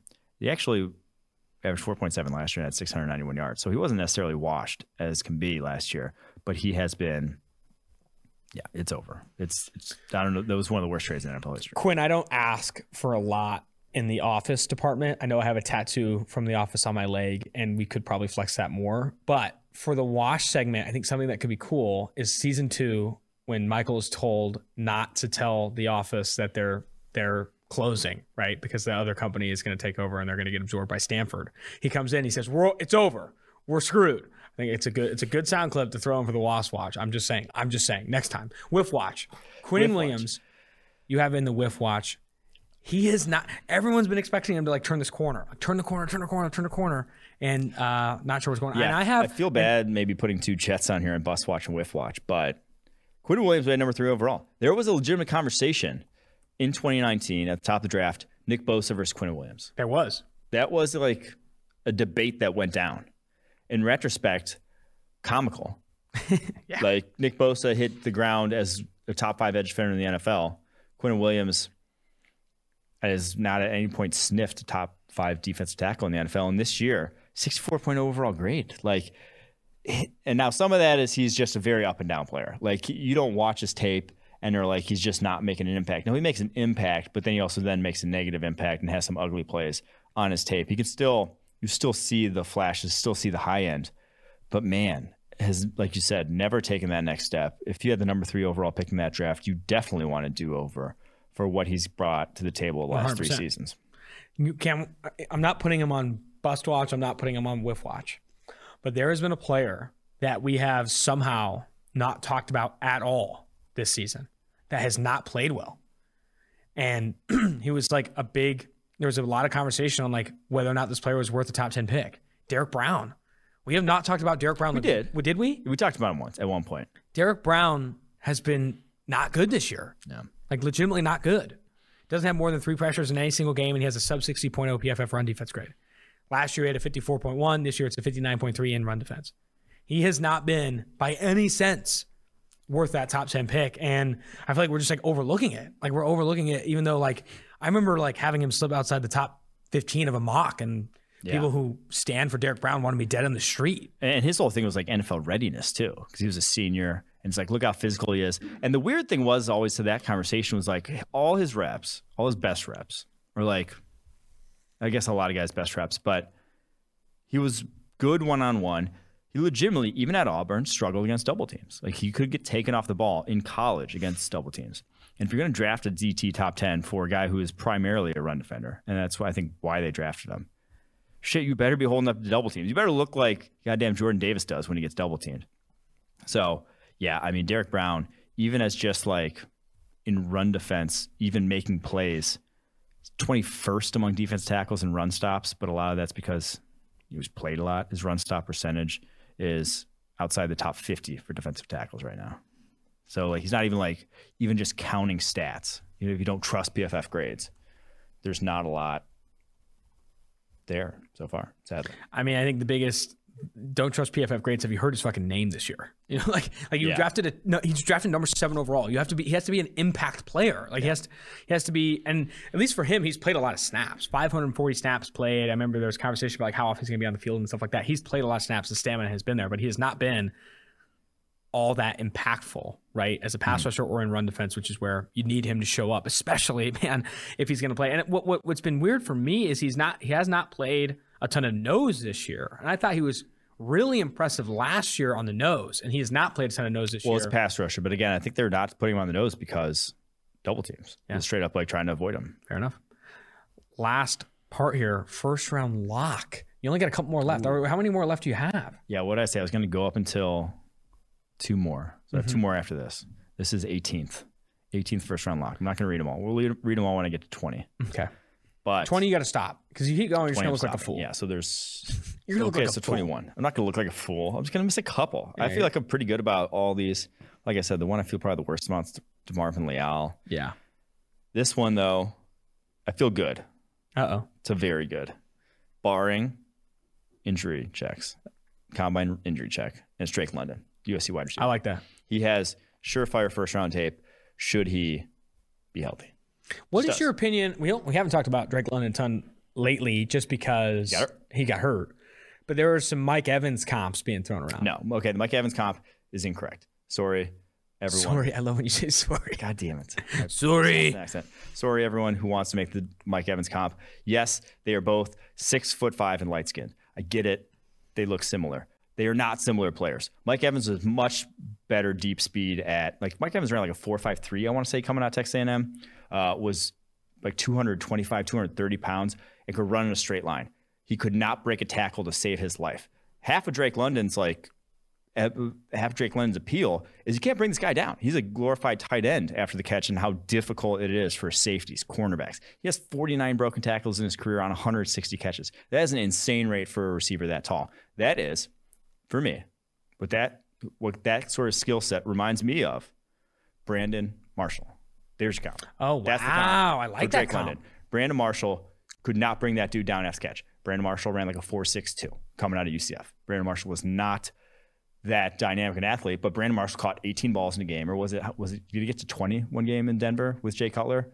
Because couldn't touch that dude in a slant. You could not like he could you could be hanging on his back and he'd catch the ball three feet away from you because he's six foot five. That is the skill set that Drake London brings to the table is that it consistently can move the chains one on one. Not gonna be a deep speed guy, but I don't even think Mike Evans is that consistently move the chains one on one guy. He's far more of an explosive downfield type of wide receiver. Drake London, Brandon Marshall is the comp. I think my favorite thing about Drake London's tape this past year, or like even just like Drake London's like production this past year, I love the Brandon Marshall comp. That's fucking awesome. Brandon Marshall was awesome. Is they threw his way every fucking play, and they had no answers. Like with a contested catch guy that can't create separation, these are his stat lines before he got hurt, or his targets 18, 13, 13, 20, 18, 13. This dude was getting targeted legitimately on like every other passing down, and still went over like 80 yards in every game he played. Every game he played went over 80 yards. He was phenomenal this past My year. My favorite thing about London's tape was that he was phenomenal and USC still sucked. Yeah, and Slovis was struggling. I mean, there- there was it was That was my favorite thing. he goes for 171 against Notre Dame. It doesn't even matter. That was that was my favorite thing. Your Notre Dame. Someone commented on the YouTube that your Notre Dame homerism is getting toxic. Suck it. All right, let's get out of this one. Let's go to these interviews with DeMarvin Leal, a guy that you're even wavering on being a first round lock. Wait till you hear this interview. And then Trevor Penning of Northern Iowa. One of my favorite interviews this year, honestly. He was fucking awesome. Super funny guy. Uh, good guy to have on the show. He watches Saw before games. Wow. It's a scary motherfucker. Yeah. I'm excited though. I'm excited for you guys to get oh in this Oh my interview. God. DeMarvin Leal and Trevor Penning. Let's get it. Now joining the Tailgate Podcast is current Texas A&M defensive lineman DeMarvin Leal. DeMarvin, I've been meaning to get you on this show for a long time. Your game is some of the most impressive in all of college football. You are a rare size athleticism combination, six foot four, 290, comparable to guys like Cameron Jordan in the NFL. Guys that play on the inside and on the outside have this rare dominance to their size athleticism ratio. Leal, great to have you on the show. Appreciate you joining. Thank you very much for having me. Where I want to start is you have a pretty insane recruiting background in high school, you know, career, right? Like you come to Texas A&M as the big dog on campus, former five-star coming out of Texas, offers from every blue blood program in the country. You had to feel like what was that high school experience like, right? Like there are a lot of guys that are two, three-star recruits that develop into these stars. You have been a star from the jump. What was your high school experience like? And I guess walk me through some of these, I'm sure, insane recruiting stories that you had on these trips to these blue blood programs. Um, you know, high school was crazy. I had uh, unbelievable teammates, you know, and uh, came from uh, unbelievable culture as well. Converse Judson, you know, there's a unbelievable tradition there, and that culture itself is just crazy to be in, and uh, very blessed to be part of it as well. So, you know, coming up, you I had guys like Alton Robinson that was um, basically like a big brother to me, and uh, he taught me certain things about the game, pass rush wise, and just how to be violent. And um, you know, over the years, I just learned that for myself and learned my game, and everything just came together. That that's uh, not surprising. I'm, I'm happy that you know you obviously you're able to hit the ground running right at Texas A&M. You play right out of the gate over 400 snaps played in 2019, and really saw your game improve significantly in this 2020 campaign, where you're given a, a lot of opportunity to play um, along the defensive lines, fit to your strengths and those things. What has the you know development at Texas A&M been like for you? Right? What have been some of the key moments in your development there where you felt that you've seen some of the most success uh, over the course of your career? uh, you know, we had a, a great coaching staff with Coach Schmidt and uh, you know, the rest of the coaching staff, and you know, um, in the weight room. It all started like off season, you know, getting in the weight room, running, and you know, all of that translated to just how much I, I could stay in the game, and Mhm. and it was able to keep me at a, a good strength to be able to go inside and out. Yeah, I think that versatility is something I wanted to talk about as well, right? In 2019, played a lot on the edge, and then this past, or no, 2020 played a lot on the edge, winning at you know a head up or outside the tackle, and then this past year you played up and down the line of scrimmage. I'm sure that is both obviously awesome for you to get that experience, but also a little bit of a challenge, right? You're having to learn different shades, different techniques. How you you know how you play a guard is way different than you how you play a tackle. Um, is that versatility is something that you still want to you know uh, you know prioritize as you go into your career and get to the NFL? Because obviously there is this infatuation with guys like yourself that can play up and down the line of scrimmage. Yes, sir. You know, um, going in the inside, you know, you have to learn how to like actually, you know, prepare for a combination block and be able to beat it as well. And um, there's just lots of times where it's just being the defensive end, the defense block was completely different. But you know, I was still able to do it because throughout the week we prepared, you know, a lot for it. So I would start off inside, then just go outside and you know, it just became a habit, and I've learned over the season just how much of an impact I can be inside and out. Are, are there guys in the NFL? I know I brought up Cameron Jordan just because he's a little bit of a size similarity, but are there guys in the NFL that maybe in the offseason or even when you have opportunities in season, you like to watch film of and, and take some of their game? Or, some, or who are some of your favorite guys to watch in the NFL? Um, definitely JJ Watt, Aaron Donald, you know, Cameron Jordan, like you said, and uh, just watching those guys and just watching their technique, their takeoffs, uh, definitely their takeoffs, and uh, just basically just how they switch their pass rushes up just to beat the man in front of them, mm-hmm. depending on if it's inside or out. That pass rush move versatility so important for a guy like yourself that does play up and down the line of scrimmage. I think highlighting that as something that you want to prioritize and, and see in other NFL guys is not super surprising as well. I think that's outstanding where you're heading there. I want to focus also uh, on this season specifically, and then how that film study maybe changes in season. I know in the trenches, offensive line versus defensive line, it's kind of like a chess match, right? You have to set up moves, counter different things. You can't just throw the same thing at guys. And I feel like that is a game within a game itself. What do you look for on film when you're, you know, you're watching an opponent offensive line? You're looking at an opposing guard or an opposing tackle. What tendencies do you look for? What are all these things that you look to pick up on tape? You know, being in the SEC, you know, you have good um, offensive tackles and guards as well. So, just being able to pick up the different types of sets because you know some offensive linemen they have more than just one set and then also just how like pre-snap keys, like how tight the splits are, heavy on their hands, are they uh, light on their hands, are they are their feet like leaning, you know, and sometimes even just the helmets gave it away, just the way they leaned their helmets in, showing which direction they were going. You know, it was just a lot, and um, having to watch from the center all the way to the tackle on both sides so I really had to pay attention to the whole line and just how they all, how they come together, how they work together, just to be able to beat the combination blocks or, you know, uh, make sure I know when a zone is coming or counter.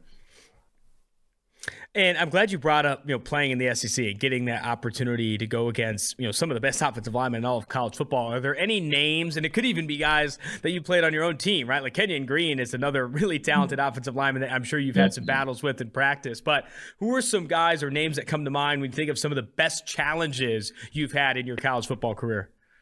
I definitely say Kenyon Green is number one. You know, we'll be in practice. He'll switch up his sets like two or three times and you know, he's a real guy that you really have to go through and just be able to set yourself up play after play, no matter if you're inside or out, because you know he plays all five positions. Yeah. Well.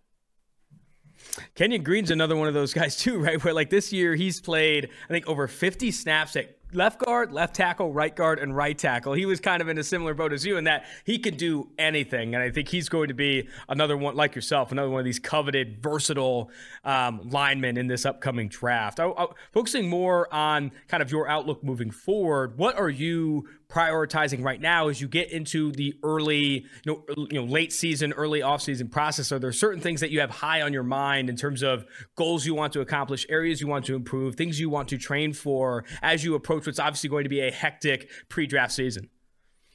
Yeah, um, it's basically the same focus as you know last uh, last off season, like um, pass rush. You know, I have to live it, and I felt like I did a pretty good job being able to develop in my pass rush game and be able to have more sacks throughout the season.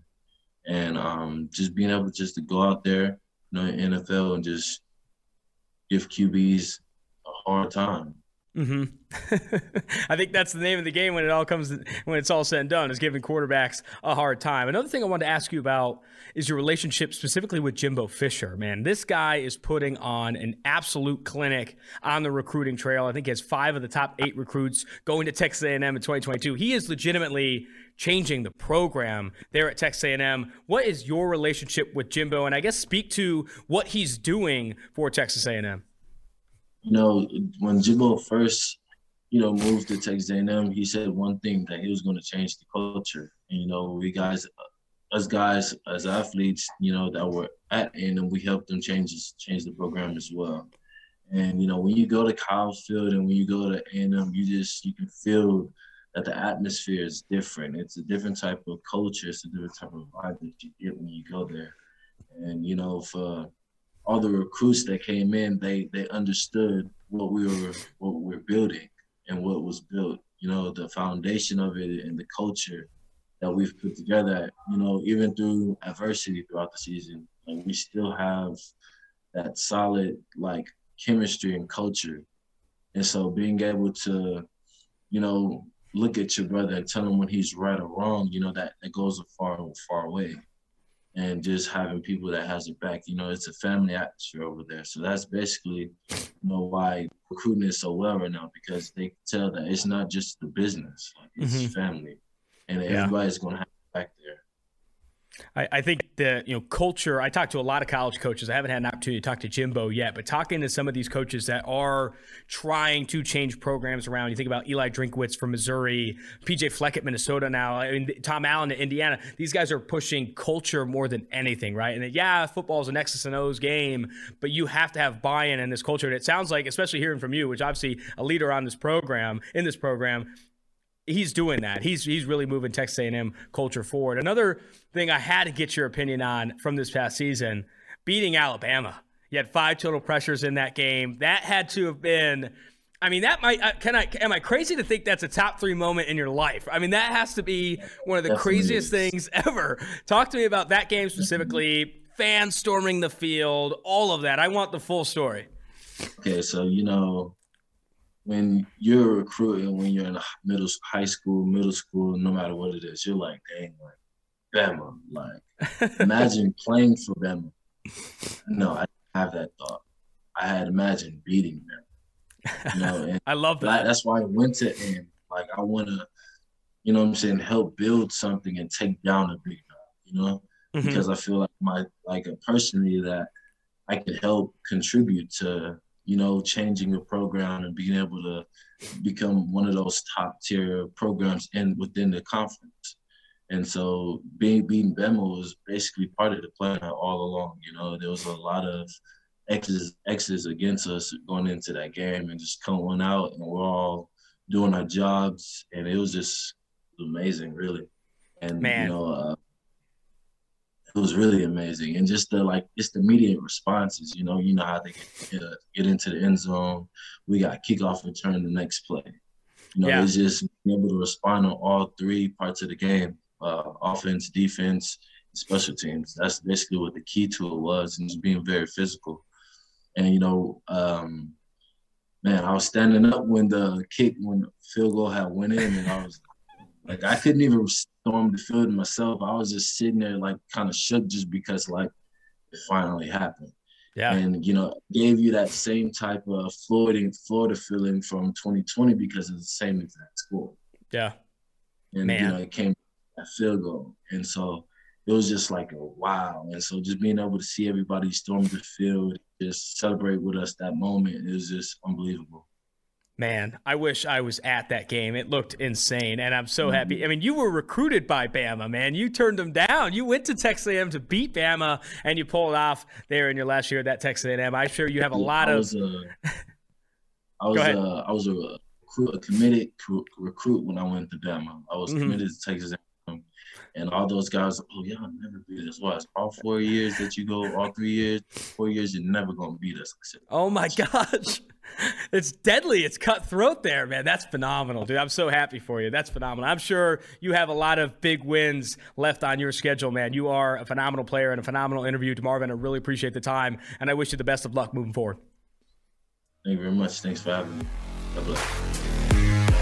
Now joining the Tailgate podcast is current UNI offensive tackle, one of the most decorated players I think we've had on this show. All American, Hero Sports, AP, FCS ADA, Stats Perform. You are cleaning up with the All American Awards, All American Honors. It's all well deserved. Trevor, great to have you on the show.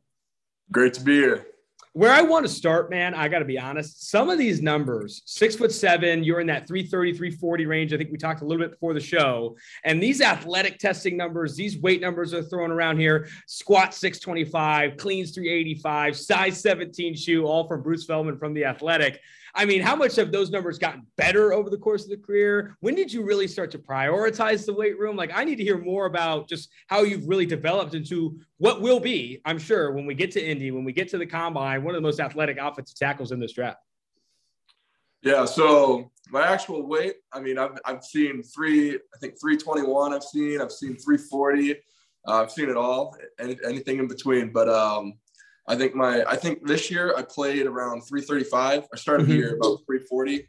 Uh, dropped a little bit of weight just from probably not lifting seven to eight times a week, but uh, um, played at about 335, maybe a little bit under for the most of the season. Mm-hmm. Um, now now I'm kind of around the uh, low 330s mark with uh, you know just all this training and stuff uh, getting into. So uh, yeah, so about that. And then with the shoe size, yeah, that's 17s. Yep. Wear that like a badge of honor. Love that. Yep. Yep. uh, you know the the squat 625. That's that's right. Um, the clean 385. Yep. Um, what other numbers were there? I mean, four. I saw, saw like high four nines, maybe low five five, five oh, 40 yard dash. I haven't seen any short shuttle three cone stuff. I'm excited for that. No, but, I uh, know. I know. Back, um, I think it was my redshirt freshman year. mhm. Um, you know, I was probably about 315 still back then, but I know I broke the UNI all-time uh, eligible record at 737 or Oh 747. wow, wow. It was either 737 or 747, but um, I did I did that my freshman year. I was still or true or uh, redshirt freshman year, so my second year Mhm. um, in the summer, and um, I broke that. And um, honestly, I think I've I still I still could do that to this day. I mean, I've probably even better, honestly, with all the strength and you know agility gains I've done over the past five years. Uh, I've been at UNI, so um, yeah, for the most part, those numbers are pretty much correct. That's awesome, man. Those numbers are phenomenal. A big reason why I think you know a lot of people will be you know speaking to your name here in the pre-draft process. I want to turn back the clocks a little bit too and talk about your high school career. Right? You know, you had I think you played a lot of basketball, you played some track and field, and obviously played uh, uh, football there. I think Clear Lake, Iowa, is what I saw. Three sport athlete. What positions did you play for the football team? Was it just offensive line? Did you get on the defense side of the ball? And then I need to know the type of basketball player you were. Were you down low, bully ball? I've seen the videos of you dunking. Were you are you hitting three balls from the corner? I need to know the type of basketball player you were too. Well, first things, there's definitely no three balls in my basketball game. I can, I can tell you that right now. I cannot Same. shoot a basketball. I'm not. A, I was not a shooter whatsoever. But um, so the football team. Um, I mean, I wasn't wasn't big in high school. Like I, I, I think I was 5'10", 170 as a, uh, as a freshman. Mhm. So I, I grew a lot um, during high school and even college. But I think um, mostly for high school, I played um, tight end for the first part of my high school career. Mhm. Didn't really catch the ball too much though. I, we, we ran the ball a lot, but uh, played tight end, um, defensive end. Um, I played a little D tackle, I think. Um, so I mean, it was a small high school. It was like we're just a step up from class or uh, eight man football. So Mhm. yeah. we were a very small high school. So I was I was still like one of the biggest guys in this on the field. I But, hope so, um, man. If you had yeah, more yeah. people bigger than you, that'd be pretty Oh, insane. no, no, no, no. But uh, yeah, I played tight end and D end. I think my junior year and like sophomore year, senior year, I moved to O line fully. I was our like pulling guard almost. Like I pulled seventy percent of the plays. And Wing T or something, or what'd you guys run?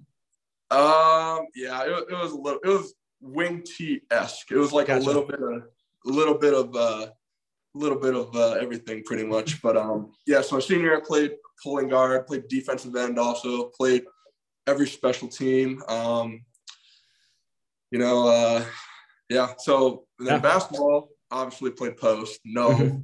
no other option. Um, uh, shoot, what else? Uh, track. You said track. Uh, Yeah, I, yeah. just- I, did, I did track my junior and senior year. Um, I did shot and disc, obviously, Yeah. but uh, nothing. And the four by fat. Can't can't forget that. We had a uh, the four. It was a four. It was literally the last race of the night. It was called the four by fat. It was just a four by one with all the throwers, and Yeah. um, you know, I was really the only one that was um, big.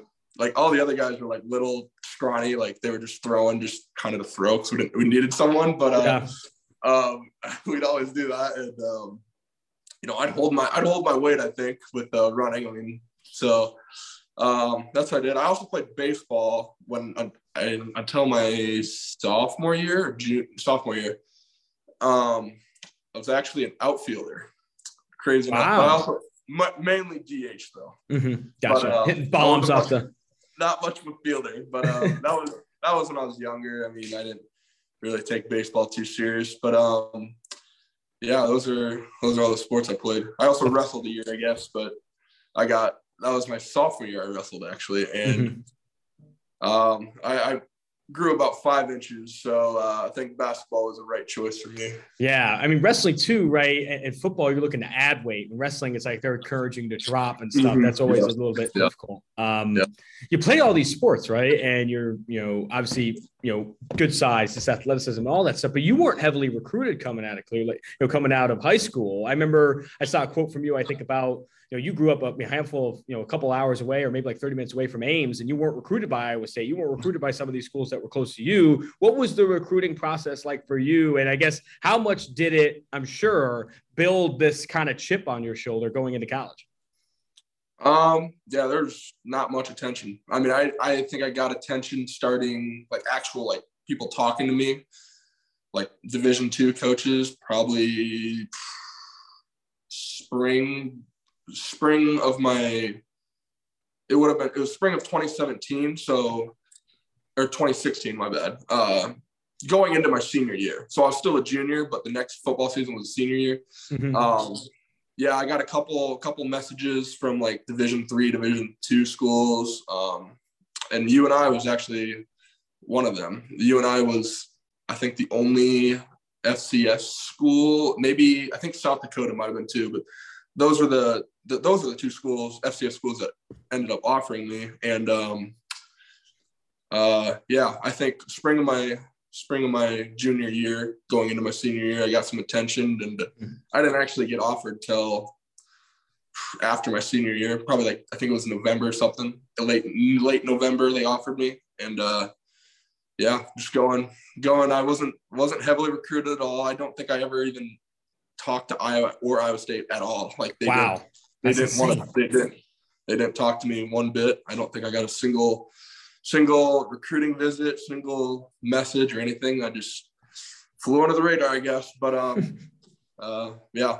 Somehow, somehow flying under the radar at six foot seven, six foot seven, 315 pounds.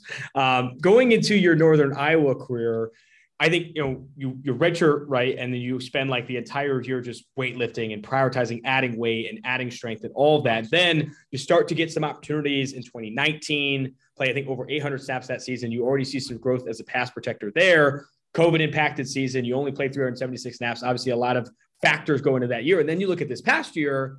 You know, one of the highest grades of your career according to PFF, for the highest PFF pass blocking grade, highest run blocking grade. You really, in my opinion, put this all together. And I think it's the when you look at the tape, it is a freakishly athletic, huge person that is now honing its craft, you know, honing your craft as one of the more polished football players there at UNI, there in college football.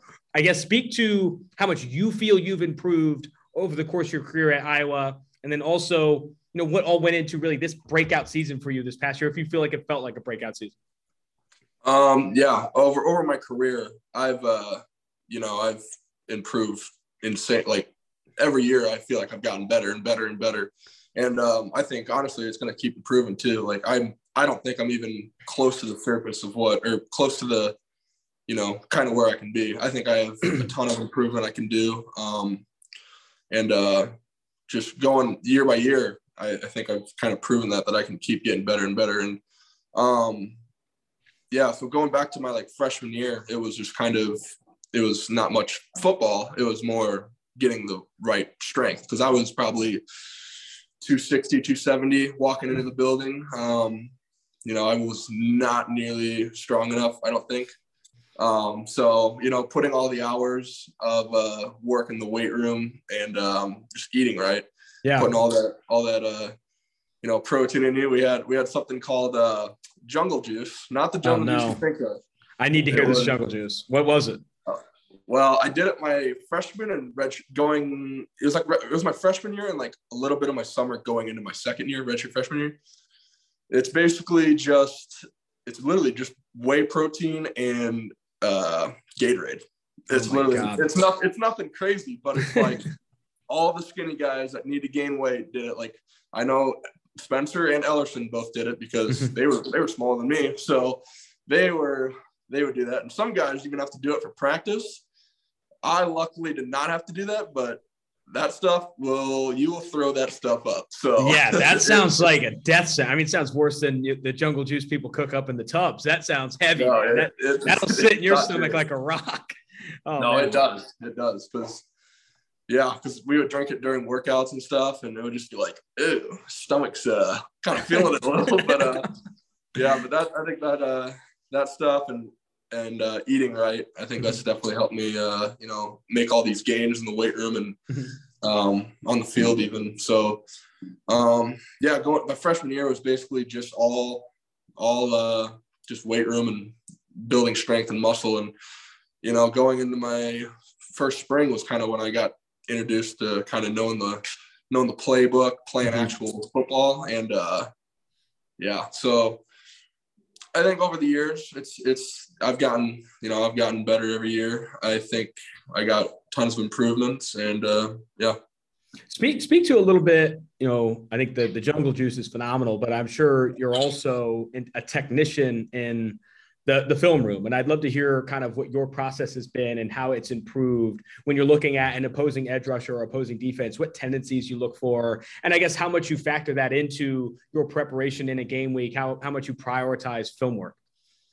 uh, film work's huge for me. I mean, uh, I mean it has to be. You have to be able to you know know your opponent, the guy lining up across from you, along with knowing the defense they run. Um, you know, whenever I look for in a defensive lineman, a defensive end specifically, um, you know, at first I want to I want to know what they're doing for pass because I think that's kind of the thing that is most important to me. That Oh, I need to like. own.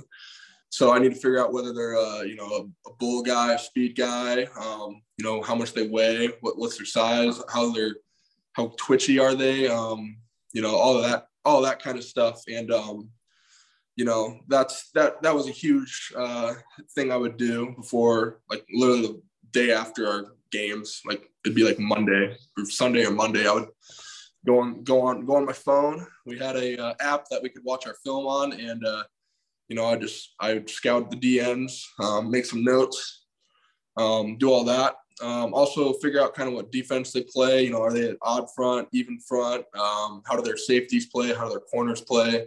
Mhm. Um, you know, just all that really um, was very important. And, uh, you know, that was, you know, I think a real big part of, uh, you know, of my success.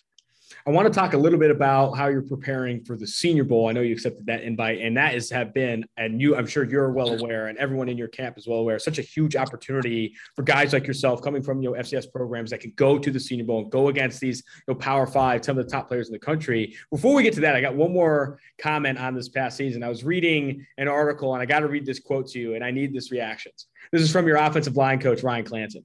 We Is it- treat uh, I already know what it is. It's- I it's know what it is. I read this, Trevor, and I'm like, what the hell is going on? Am I should I be worried to talk to this guy? You sound like a serial killer in this quote. Well, I'll read it to you right now. We treat him like a mythical creature.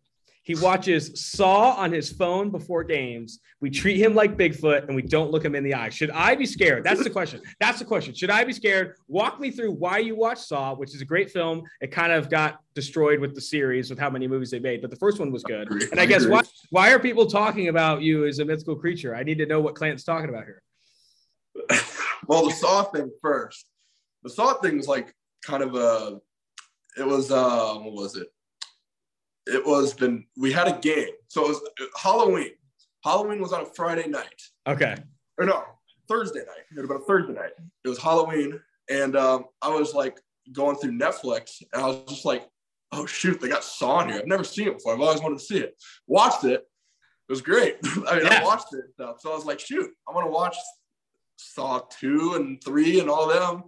You know, I watched that for the bus because we had to go to Illinois State and normal. So that was like a five hour bus ride or so. So Oh my gosh.